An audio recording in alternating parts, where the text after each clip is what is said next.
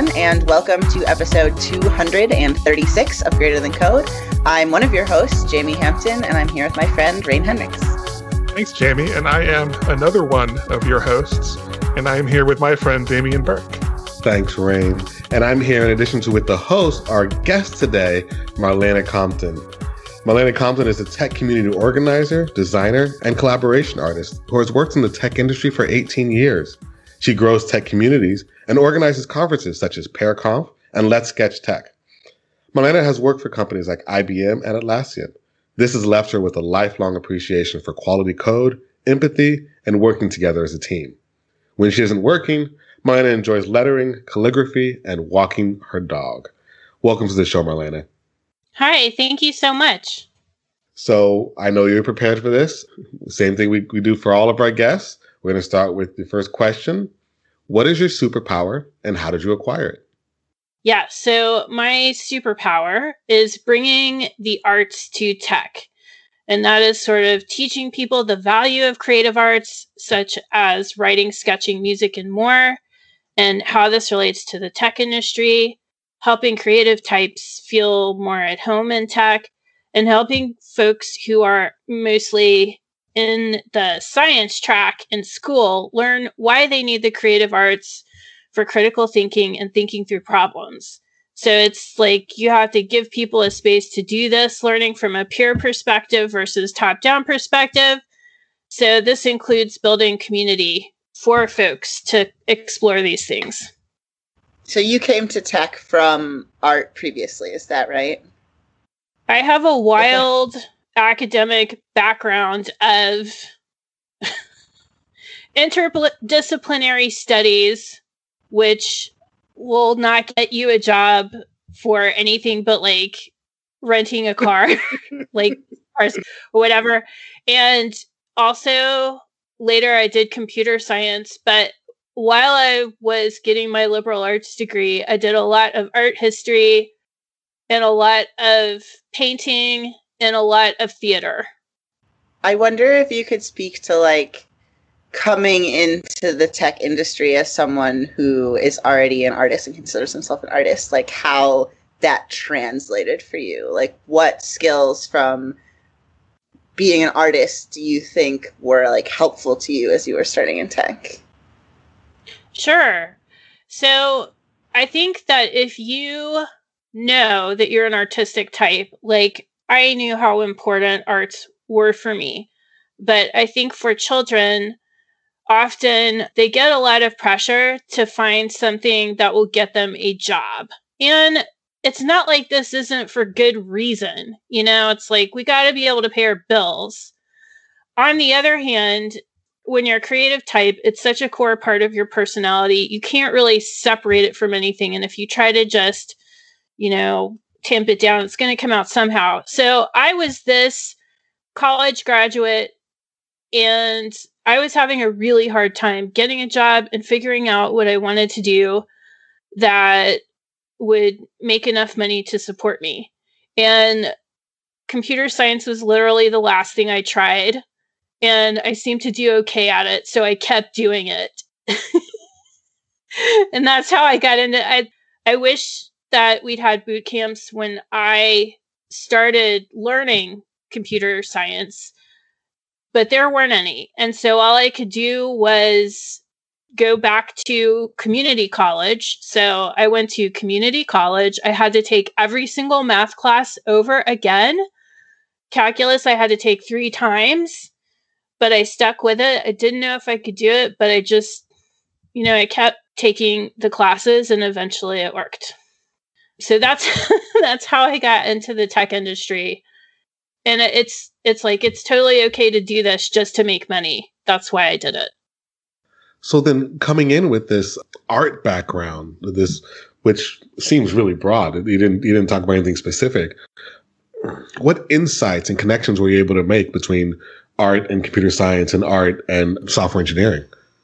Sure. So for me, building software is a creative process. In fact, this is something I've believed for a very long time because as soon as I got out with my newly minted CS degree and I knew that I needed to create and draw and write and do all of those things. Eventually, I started looking around for like, okay, what in computer science is kind of a more visual place? And it used to be like people would think of diagramming software, Hello Visio, Rational Rose, which is that is quite a throwback. Who UML. here? the UML, yes. And, you know, I would look at these things like System Architect, where it's like the idea was that you could literally draw out pieces and then it would make your code, which was which which was a I think an epic fail if you look at it from did it actually ever write successful code? I was, have never. There's another option which was the expensive architects draw the boxes and then the cheap engineers put the code in the boxes.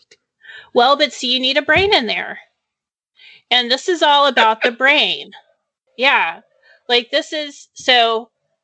I think one sort of transformation that my thinking had to go through so I had to go from like this computer science perspective of find a way to chop up all your thoughts into little discrete logical pieces so that you can make classes and objects and things like that. And instead, look at the brain as an organ in your body and we take more of a holistic perspective where it is your brain is connected to your thoughts is connected to like your internal axes and GPS system and mapping system and how all of that comes together to problem solve. Yeah, I love it. Without bodies, we couldn't think about things. Indeed. This past year, I've spent a lot of time specifically investigating this connection. And one of the things I did was read Barbara Tversky's book, Mind in Motion. And the premise of her book is that spatial thinking is the foundation of abstract thought. That is how you orient yourself in the world and how you perceive of space around you and yourself in that space is what allows you to organize ideas, take perspectives that are based in imagination, and things like that. Yeah, and this ties into um, Lakoff's work on basic metaphors because basic metaphors are how we structure our thought, but they're all about the world. So, like, think about the metaphor of containment. You have a thing, it has an inside and an outside. There may be a portal that gets you from the inside to the outside.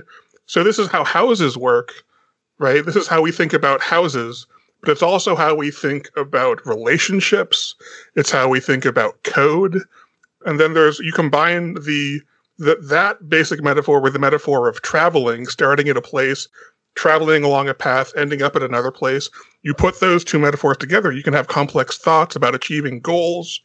But these are all metaphors based on, like you're saying, our perception of living in in a, in the in a world that has 3D space. Yes, and maps are such a big part of that. So when I was reading through this particular book, she goes into things like maps and how we map ideas and things like that and there is like quite a bit of science behind it. And even for metaphor she writes that metaphor is what happens when our thoughts overflow our brains and we need to put them out into the world. So putting these thoughts these ideas back out into the world and into some sort of spatial representation is that how you view the the tech note taking or diagramming sort of thing Absolutely. So, I guess for listeners, I want to back up a little bit because I think something that Damien knows about me, and also Jamey and Ryan from looking at the biography, is that I'm very into sketch notes. And just to bring us out of the depths a little bit, I can tell you about why I turned to sketchnoting and why I started doing it. And it was because I was trying to yeah. learn JavaScript. And yes, Damien, I know how you feel about JavaScript. Some of us like it. and I, I don't want to show my cards too much here. but I will say the fact that you had difficulty with it is is telling. well, but I also had difficulty learning C, Java, Erlang. So how how did how did the notes help? well, so I went to Cascadia JS, and this was my first. Well, it wasn't my first, but it was the language conference, and I was just learning JavaScript, and I didn't understand half of it. It just went over my head. So to try and create some memory of it or some like try to figure it out, I started drawing. I had seen sketch notes on the web. They were experiencing kind of a bump in popularity at the time. I think Mike Rohde's book had just come out and it helped. And that was sort of like what introduced me to this whole world. And eventually, you know, uh, we're talking about when thoughts overflow and you turn to metaphor. And this is exactly what was happening for me was barbara tversky refers to these pictures we draw as glyphs. They can be more complicated than language. And that is why when we're really trying to figure something out we're not going to be writing an essay maybe sometimes but for the most part we'll start diagramming I also wanted to talk about zines while you were on, and I was thinking about zines when you were talking about this because I feel like there's like a few different kind of mediums of art that I do, and some of them are more intentional than, than others. And to me, zines are about like, I'm thinking this, and it needs to like exist in physical space. And like, then it will be done, and I can stop thinking about it because it exists. I love that so much. And it's exactly what zines are there for. So, zines are DIY publishing. And zines are the kind of publishing that happens for topics that you know, like, I think it happens a lot for people who are underrepresented in some way because you're not going to have access to a publisher. And it's going to be harder for you to get your to get any kind of like official book out. But then sometimes it's also just maybe you don't want that. Maybe you want your your zine to be a more informal publication. And I love how zines kind of they are all so super niche. Right? Like you can put anything to get like define the word zine. Ha. it's so hard. People will argue about this in the zine community for like days and days. how to define the word.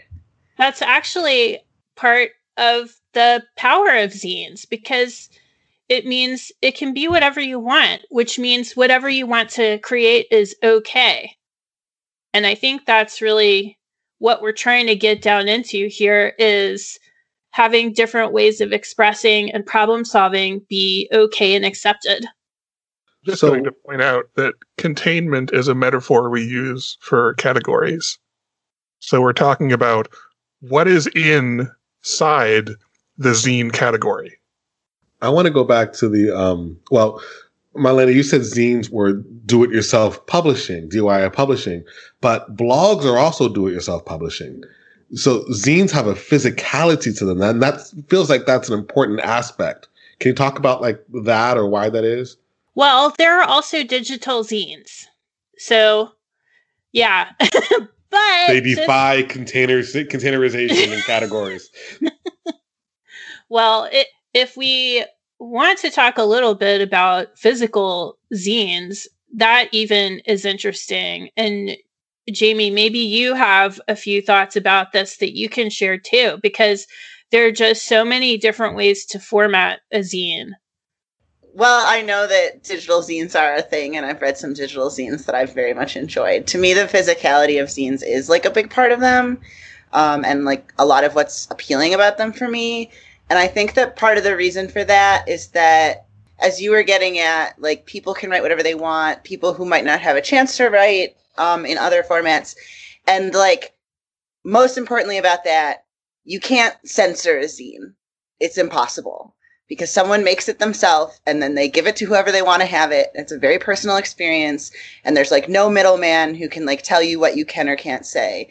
And so I think that like having that physical piece of paper that you then hand directly to someone is like what makes that possible and like not putting it on the internet is kind of also what makes that possible. Like you have this thing, nobody can edit what's in it it's all up to you. Nobody can search for it on a search engine. If you don't want someone to see it, then you don't give them one. And it's just kind of like a holdover from what a lot of media was more like before the internet. And I appreciate that about them. yeah. To me, it sounds so much like the Federalist Papers, like Thomas Paine's Common Sense. Oh, those were zines thing, for sure. I'm printing them out. I'm handing them out. Here, read this Those are zines. Okay. And political zines are like a huge like subsection of like pamphlets and, you know, all sorts of political ideology. That's where printing started was with the publishing of zines. That's my argument. This is the power of print. It's the power of print. And that power is it's something that you don't necessarily get with the internet. Zines are an archive as well. And I don't think we can just say so. When I did the first Let's Sketch Tech conference, I had an editor from Chronicle Books come and she talked about publishing. And when I was talking to her about doing this talk, what I thought was most interesting about our conversation was she said, books aren't going away. Books are never going away because we are so connected to our hands and our eyes. Books are always going to be there. Printed words, printed, you know, pamphlets, zines, they're, I think they're going to outlast computers. I mean, think about like how long a CD or magnetic tape is going to last versus the oldest book in the world. Yeah. And by the way, if you don't think that printing was about zines, go Google the pamphlet wars. We think it's about the like publishing the Bible, but the vast majority of stuff that was printed was pamphlets, zines. And we can look at like things that have survived through history, and, and it's really it's really about paper. From uh, Shakespeare's works to the Dead Sea Scrolls, this is how things have survived. And on another aspect of this is the fact that we are human, we have human eyes, and those eyes have limits as to how much they can look at a screen. And looking at paper and also the physical manipulation of that paper, I think is a very important aspect of zines. Like, so my favorite zine ever, which is sadly lost to me, was this very small print zine. And it was the kind that is printed literally on one piece of paper and is folded up. But it had the most magnificent centerfold where you open it up and it's this awesome picture of Prince, and the person even taped a purple feather in the centerfold part of it. And it's like, that's an experience you're only going to get from like this kind of printed physical medium. So yeah, I'm seeing a pattern here, uh, communicating ideas through physical mediums.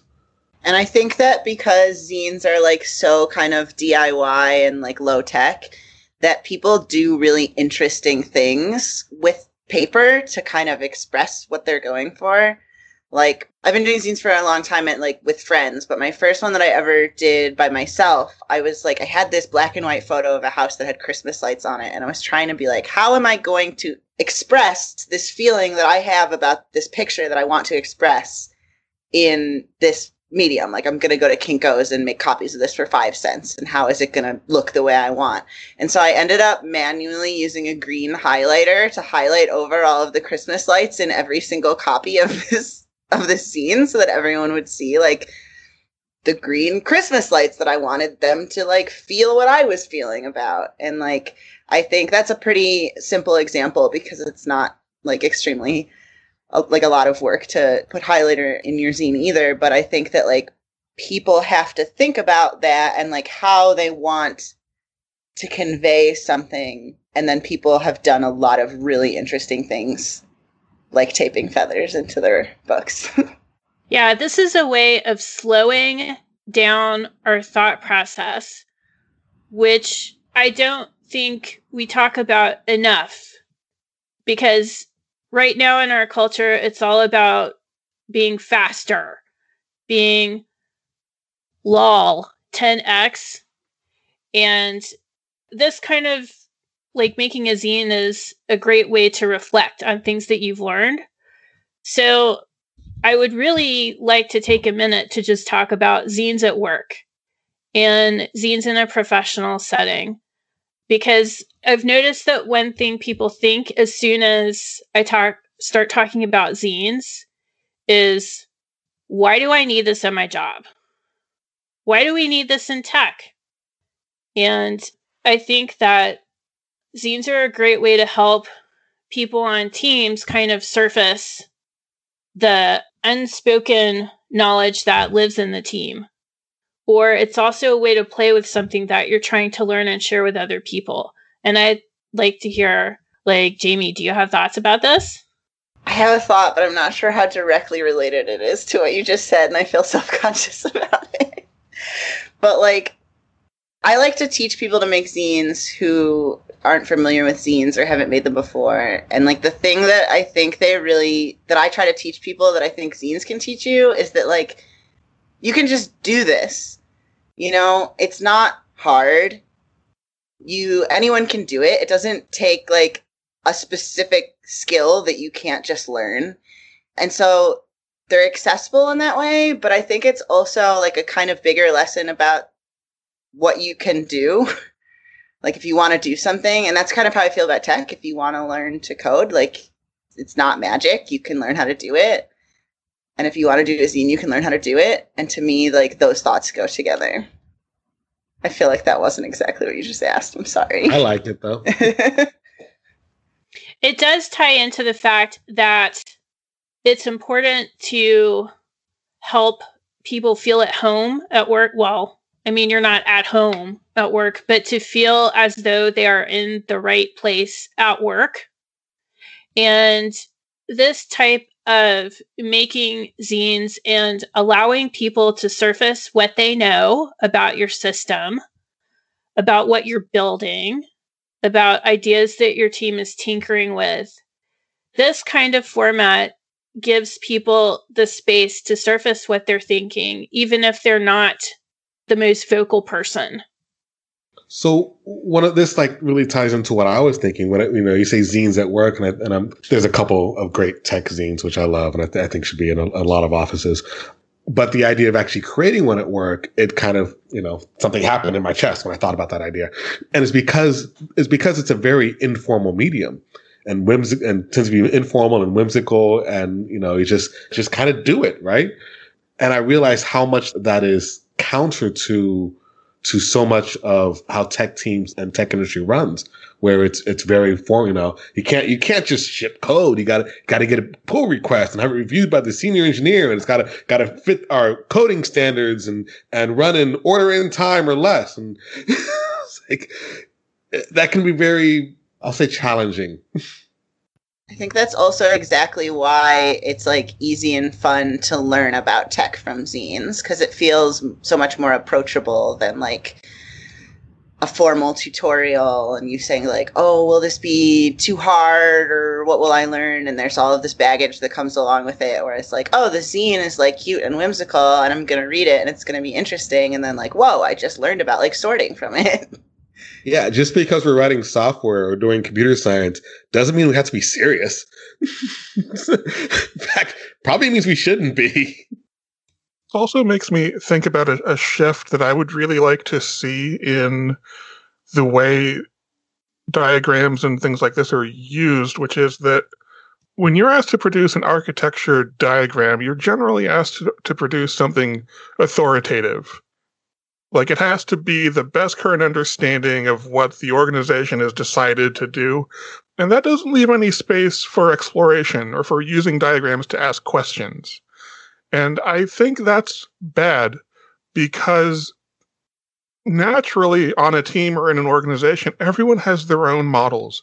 Everyone has their own local perspective on what's happening. And if there's no opportunity to surface, hey, here's how I think this works. Can I compare that with how you think this works? You can't maintain common ground.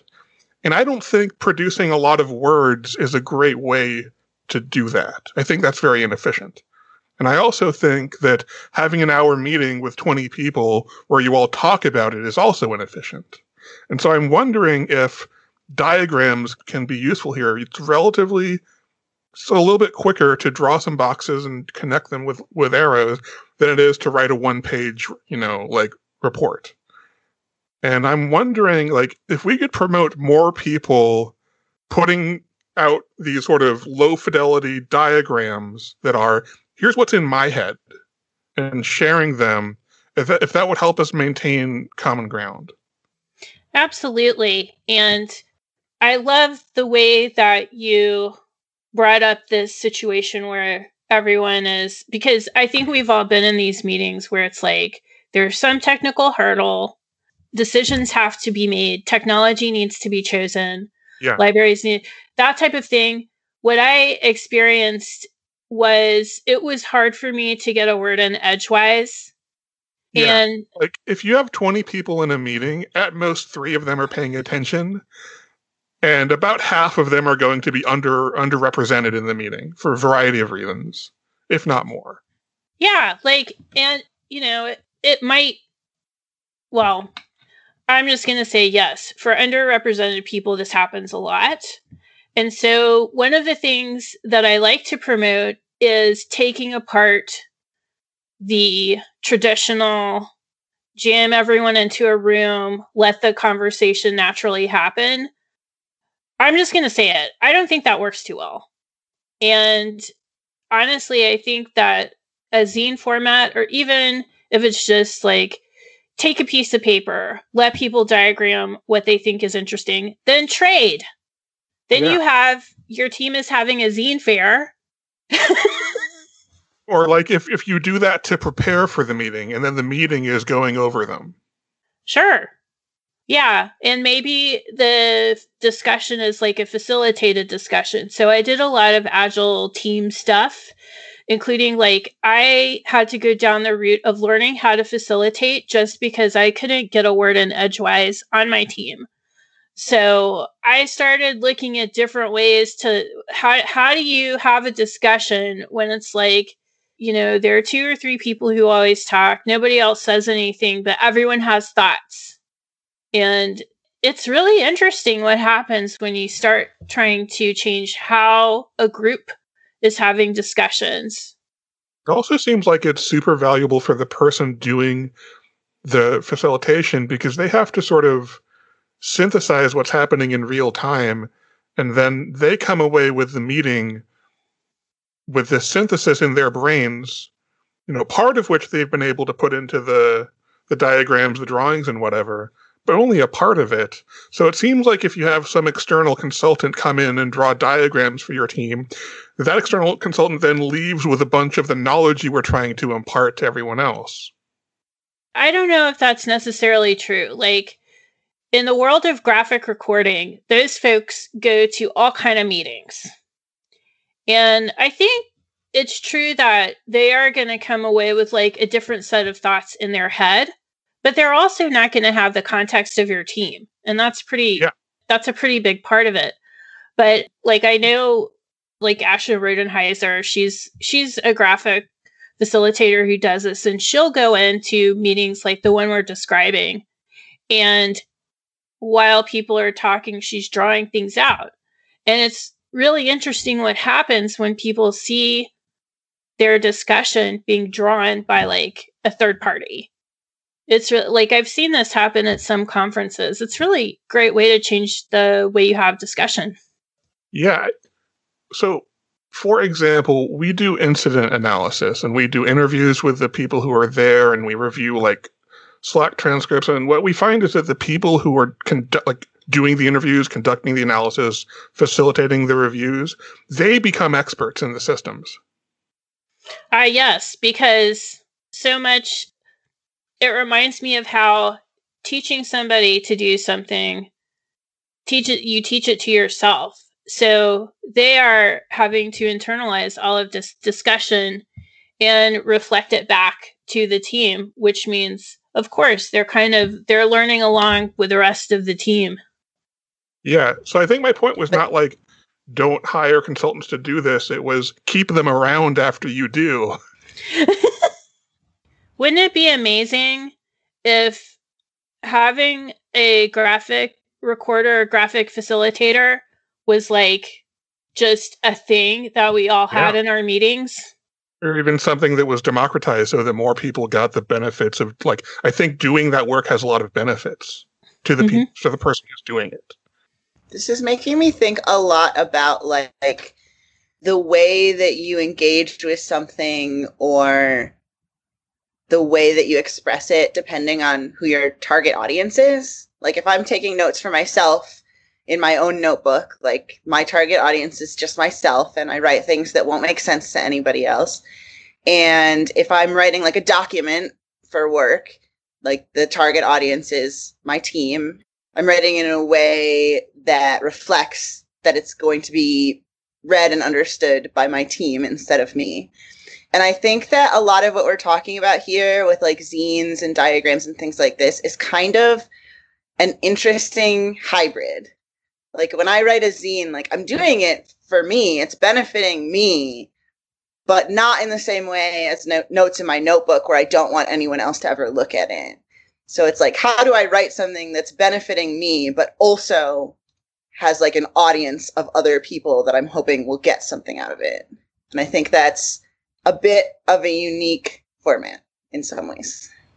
That's interesting because everything I hear from novelists and screenwriters, it's always write the book, write the movie that you want. you know, you're the audience, and if you love it, not everybody's going to love it, but there are other people who will. Who will, chances are other people will love it. If you write something for everybody to love, nobody's going to like it. you know. Yeah, I think so too, and you know, it, you never know who else is going to be thinking what the same way you are. You know, and sometimes it's that people don't have a way to speak up and share how they are feeling in a similar way. So I actually love that zines allow, like, I think it is important to be making something that is from your perspective and then share that. And that's like that's a way to you know see who else has that perspective. But i i also understand like the, this need to well i'll say i'll say code switch. This needs to code switch for different audiences.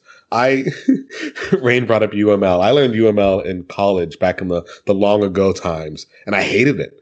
It was an interesting thing to learn but an awful thing to do because all of my uml diagrams had to be complete authoritative and correct because I was doing them for my professor at my TA. And I thought, well, if I had large UML diagrams describing large systems, uh, looking at them could be very informative and useful. But no one, no one in the world is going to write those things because this is way too much work. Unless I'm allowed to be informal, general, you know, not not authoritative or or complete. And so, so I'm realizing these these tensions that, that have been going on in my mind for decades. Well, and those programs, using those programs was so clunky. Like adding a square, adding a label, adding a class. And pretty soon, if you were trying to diagram a large system, there was not a great way to change your perspective and go from macro down to micro and zoom out again. Whereas this is, I think, what is so great about the human brain, we can do that and we can do that when we're drawing with our hands. Yeah, there were promises of automated UML diagrams that you get from uh, type systems and static analysis. and I think I saw some I saw some early versions of this, and they they created correct UML diagrams that were almost readable. But going from correct and almost readable to something that's informative and enlightening, that's an art. and we don't have computers that can do that. Right. Like humans are not computers. Computers are not human. not what is it? Not Turing complete. I think that initially people really wanted to be robots when they were sitting down at the computer. And I think we're going through a period right now where we're rethinking that. In, in part, it was management that wanted people to be robots. Which reaches back to the Industrial Revolution. And still does, right?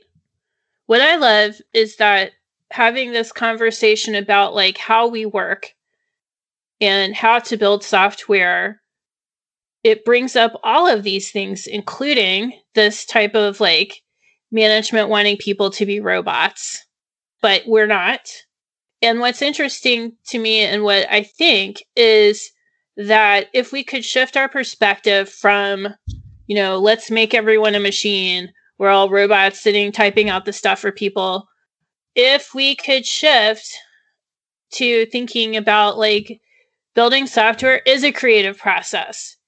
People are going to need sleep if you want them to solve your problems. You know, they're going to need different ways to express themselves and share ideas with each other. I think it's really important to uncover facts about work and human performance, like even if you have rules, policies, and procedures, humans still have to interpret them and resolve trade offs to get them done. You can have two rules that are mutually exclusive, and now a human has to resolve that conflict. And also that we think that, like, the old paradigm that Damien is talking about, this Taylorist paradigm, is that managers decide how the work is to be done, and then workers do what they're told. But workers to do this have to think about high level organizational goals that are much more abstract than what the people designing the work thought they would have to think about. And I think if you can uncover the, like, this is all creative problem solving and it's a part of the day to day work. Yeah, that command and control structure was always a fantasy. Uh, less so in some places than other places, but always, always a fantasy. I mean, even the military is reevaluating what, what C2 means in the face of overwhelming evidence that humans don't work that way. It's nice to pretend, though. Makes things so much simpler. What's interesting about this sort of changing paradigm in how we view like this management and control piece is how this is kind of like manifesting in the world of academia especially in the world of liberal arts, because like liberal arts colleges are not doing well. in fact, like Mills College here in the Bay Area is not going to be taking freshmen next year and they're going to close. But, you know, I think there's a theme of education in here too, and how people learn these skills because we've been talking about zines you do not have to have a degree to know how to make a zine. And that's awesome. Along with these other skills. And I know that there are a lot of people in tech who they went through a computer science program or even a boot camp. And maybe they did some science before, maybe not, but they're still going to need these creative skills. And it may be like you know, I think a lot of folks in the US and in, in tech, it's like you aren't in a position to be able to study art or to get that much exposure because, you know, it was about survival, survival for your whole family. And there's just not the time to try and explore this stuff. I would love to see more space in tech for people to explore all of the creative arts and see like how does it help you express yourself at work? The most concrete example I have of this is like writing up a software bug. So I used to be a tester, and I could always tell who had writing skills and who didn't based on like how they would write up a bug. No, I, and and, and I, I can definitely feel that. I work on a team of one for several projects, uh, so sometimes I have to write a, sto- a user story or a bug, and there there are very I have a very strict format for for writing bugs. It's it's basically it's right out of Cucumber, and yet I will take minutes and minutes and minutes to properly wordsmith that bug report for me. so that Tuesday, as you should, doing a good so that, job. So that Tuesday, when I read that, I know right away what it means and what it what it says. Whereas I can write something quickly that might be accurate, but would be difficult, more difficult for me, for me to understand, for me to understand. Or I can write something quickly that could be incomplete, assuming that I found the bug. I'm the one who put the bug in there. I know everything there is to know and still come back Tuesday. I have no clue. Don't even know what the bug is. I had to, I actually had to throw away a feature this week because I had no clue what I meant when I wrote it. I used to actually give a talk about this, how to write up bugs, because it was like such an issue. If you, and if you don't train developers and other folks who are looking at an app to write them, you know, then it ends up the testers are the only ones who can write it up, and that's not okay. but and, and when you talk about like a talk how, how to write up bugs, you know, there there's some obvious mechanical things.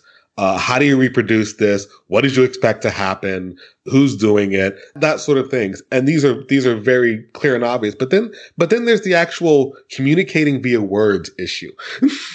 How can you write those things down in a way that's easy for the next person to understand? And I spent a lot of time doing that sort of thing. It's hard. It's an art, I guess. I just want to make, like, I want to turn this into an even more general point about the importance of the discipline of formulating your thoughts in a way that's available for consumption. So, as an example, I used to write notes in a sort of shorthand way, where if I thought I knew something, I wouldn't include it because I already know that I don't need to take a note about it. And what I've found is that I couldn't explain stuff. I couldn't integrate the new knowledge with the old knowledge when it came time for me to answer a question.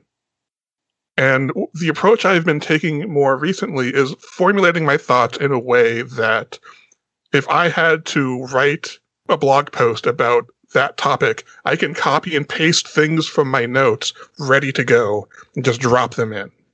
And that's the thing I do for myself. But what I've found is that I actually understand stuff now. Yeah, I, have had the same experience uh, writing things uh, that I thought I understood. Uh, and this is this is the rubber duck story, right? You think you understand something, so you try to explain to somebody else and go, "Oh, that's what it was." But since we have Marlena here right now, I want to talk about using I want to talk about using diagrams and images in, in, that process for a person who who doesn't who doesn't work that way usually. Indeed. Well, one of the things that I think we hint at in the world of tech. So this is interesting because we've all been bashing the UML and all that stuff. But it did give us a set of, you know, symbols for visual representation of programming type things, you know? Like you you make the rectangle for your class and then you put your properties in the top and the um, methods in the bottom or something like that. And something that I've noticed in the sketchnoting world is that Sketchnoting 101 is how to draw at all, how to feel confident enough to put your pen on the paper and draw a line, draw a box, draw a circle, make them into objects, whatever. But once you're past that introductory 101 level of sketchnoting and you've done a few, the next level up is to start creating your own language of visual representation which I think people kind of do, whether they intentionally do it or not. And I like, I kind of find myself doing it like the way that I contain categories of information in a sketch note. I've kind of come to a particular way that I do it. And that type of thing is like, because we don't talk about creativity and representate like we don't take the time to do these things. Like they're not really a practice. Everyone kind of just does their own. And Like I don't think I've like I've been on teams that or tried to I've tried to be on teams that had a fairly mature way of, you know, having a wiki, you're going to talk to each other, agile teams, and still like we might have a wiki, but it's not like we were always drawing together. I'm interested in like, have y'all had experiences on your teams of like drawing together, like collaborating on one drawing at the same time? Yeah, we we use a uh, like a collaborative whiteboarding software to do various things. Um, and one of them is like drawing boxes that represent systems and architectures. And one of the exercises we sometimes do is we say, you get this part of the board, you get this part of the board, you get this part of the board. I want you each to diagram how you think the system works now. And then in 15 minutes we're going to go we're going to look at them together.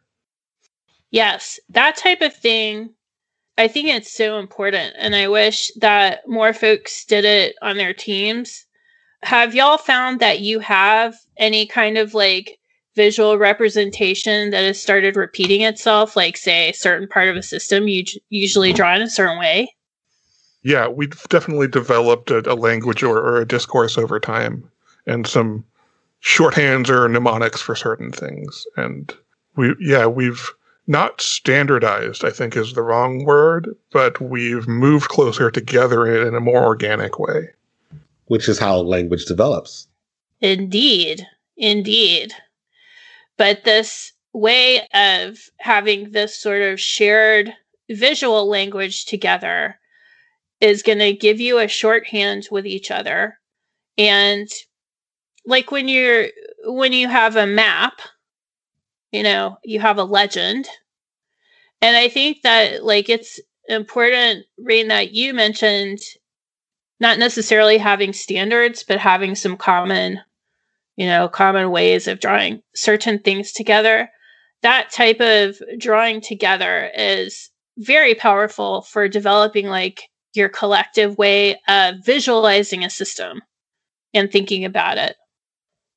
And another thing I want to highlight here is that if you ask four people to diagram an architecture and you get four different diagrams, that doesn't mean that one of them is right and three of them is wrong are wrong.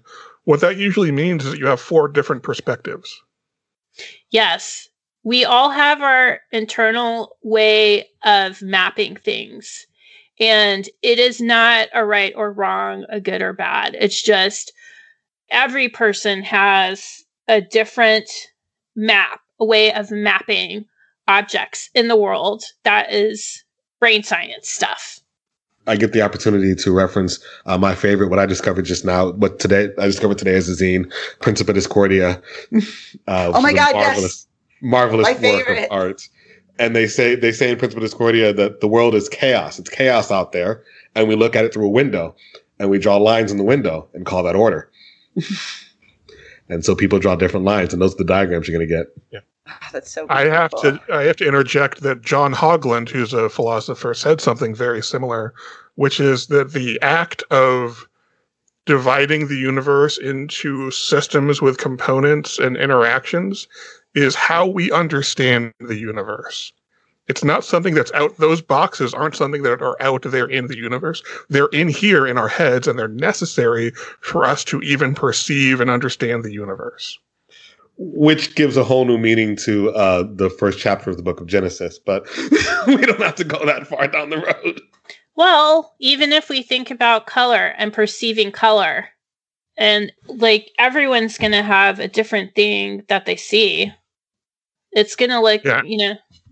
And there's philosophically no way to know if red for me means the same thing as red for you.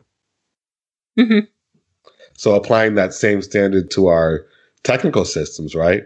You know, some senior architect somewhere might might draw a diagram and goes, "This this is the truth of what we have built or what we should be building," uh, and that there is no there is no external representation of truth. Oh, look, the map is not the territory. We can go do this all day.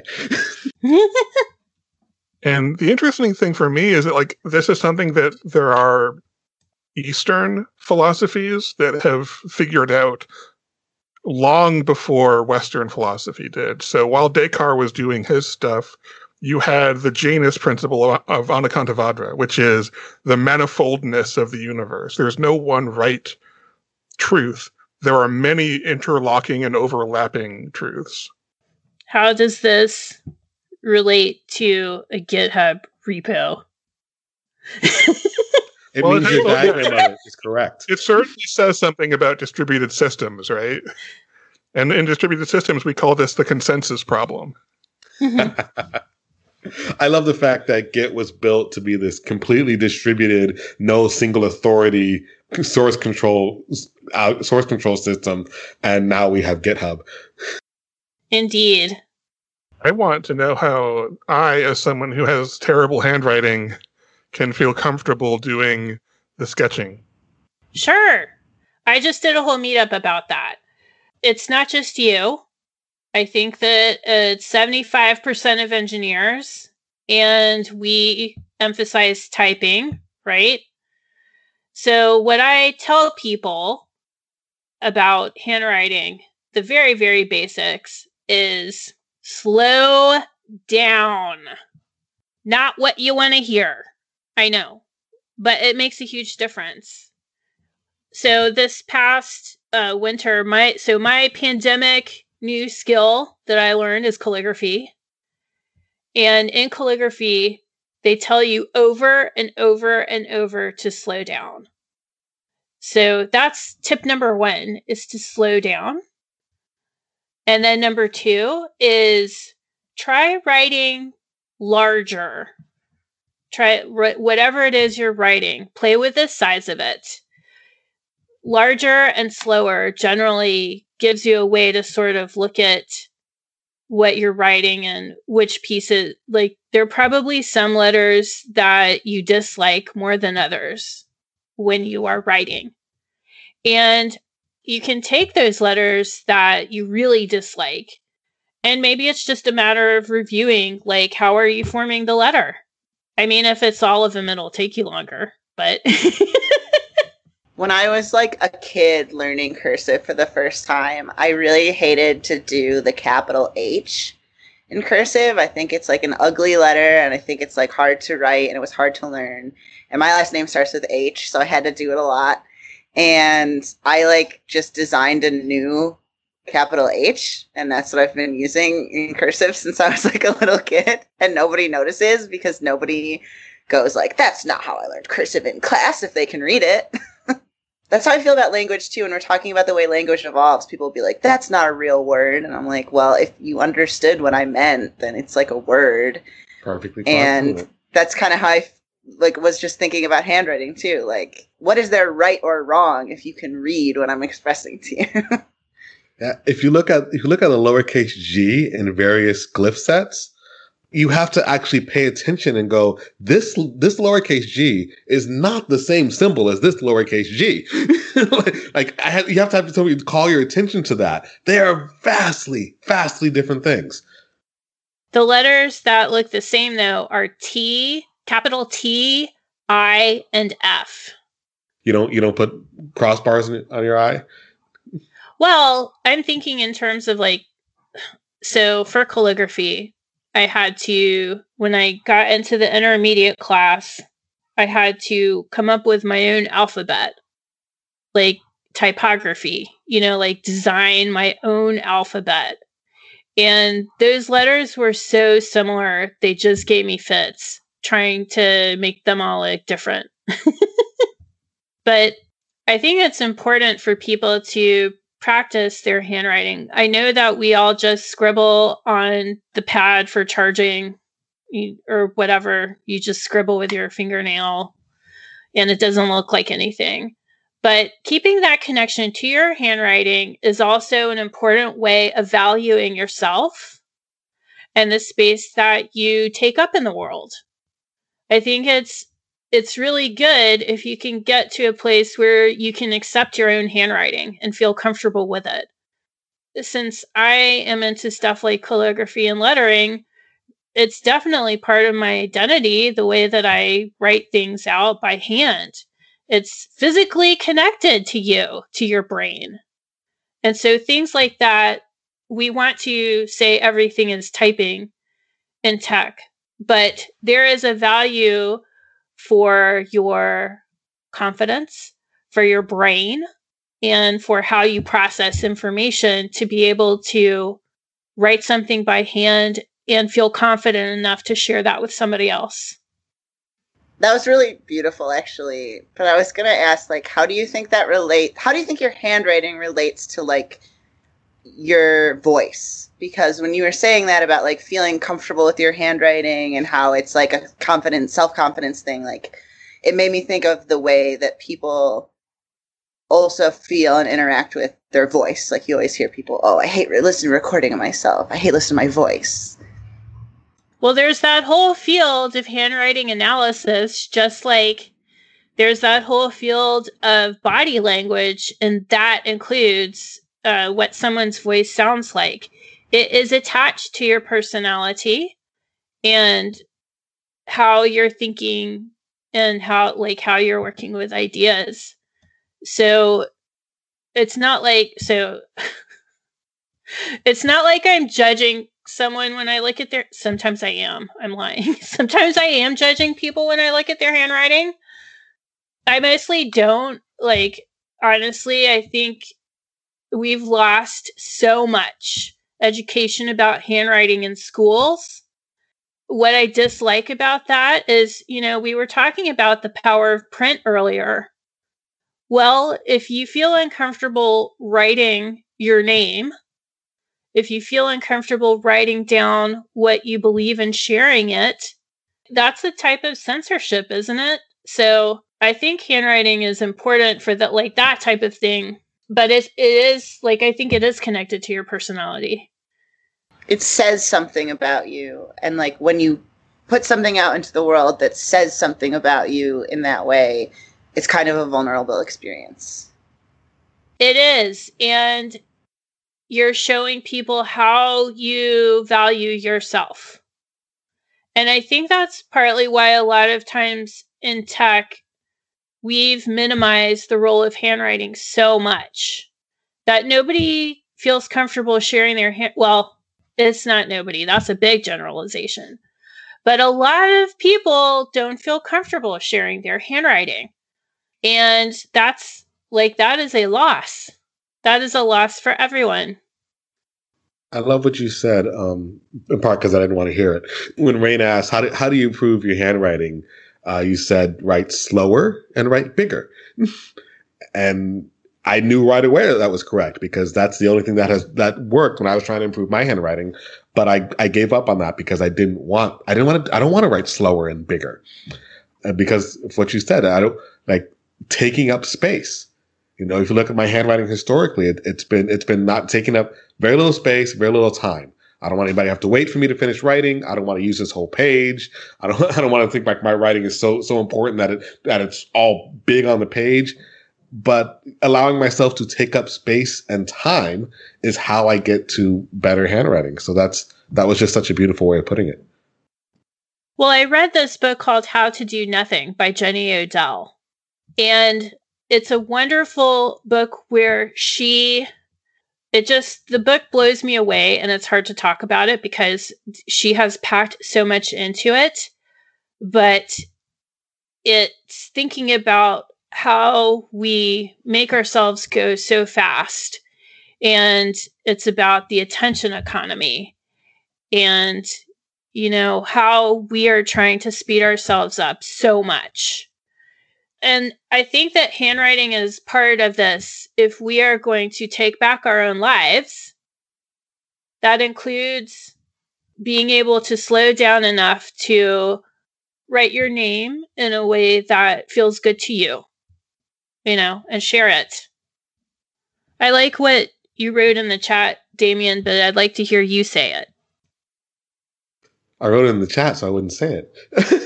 uh, I, decolonize your mind, right? I, that, that was, it was a message to myself. Decolonize your mind.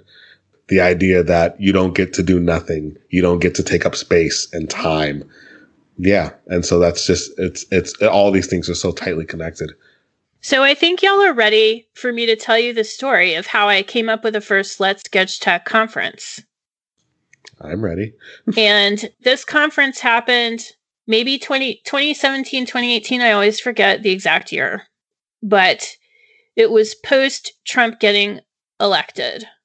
Now, the Women's March, right after Trump got elected and sworn into office, was a major point in time and wake up call for me. Like, I've always tried to learn more about politics and intersectionalism and things like that. But this march showed me the power of making something with your own hands and showing that and sharing it to someone else.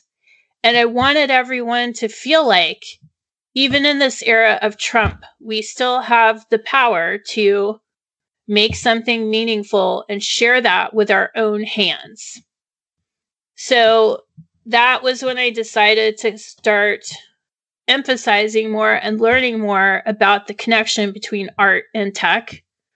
And, you know, I'd been doing sketch notes and it sort of struck me that there was not much of a community out there that handled this topic, which I thought was just kind of strange. Like when I looked at sketchnoting itself, it seemed like more was happening in the world of design. Well, what about engineers? Like I've had to draw out things so many times to learn them, to teach somebody else, to understand what's happening.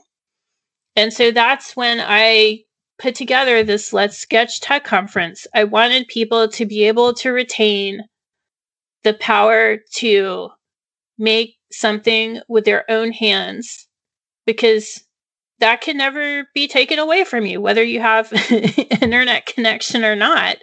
But even if you do have the internet connection, combining these together is just so powerful. And so that is why I started this conference and this community. And it's pretty deep. I don't bring it up all the time because it's kind of a lot, but yeah. And we had a great time.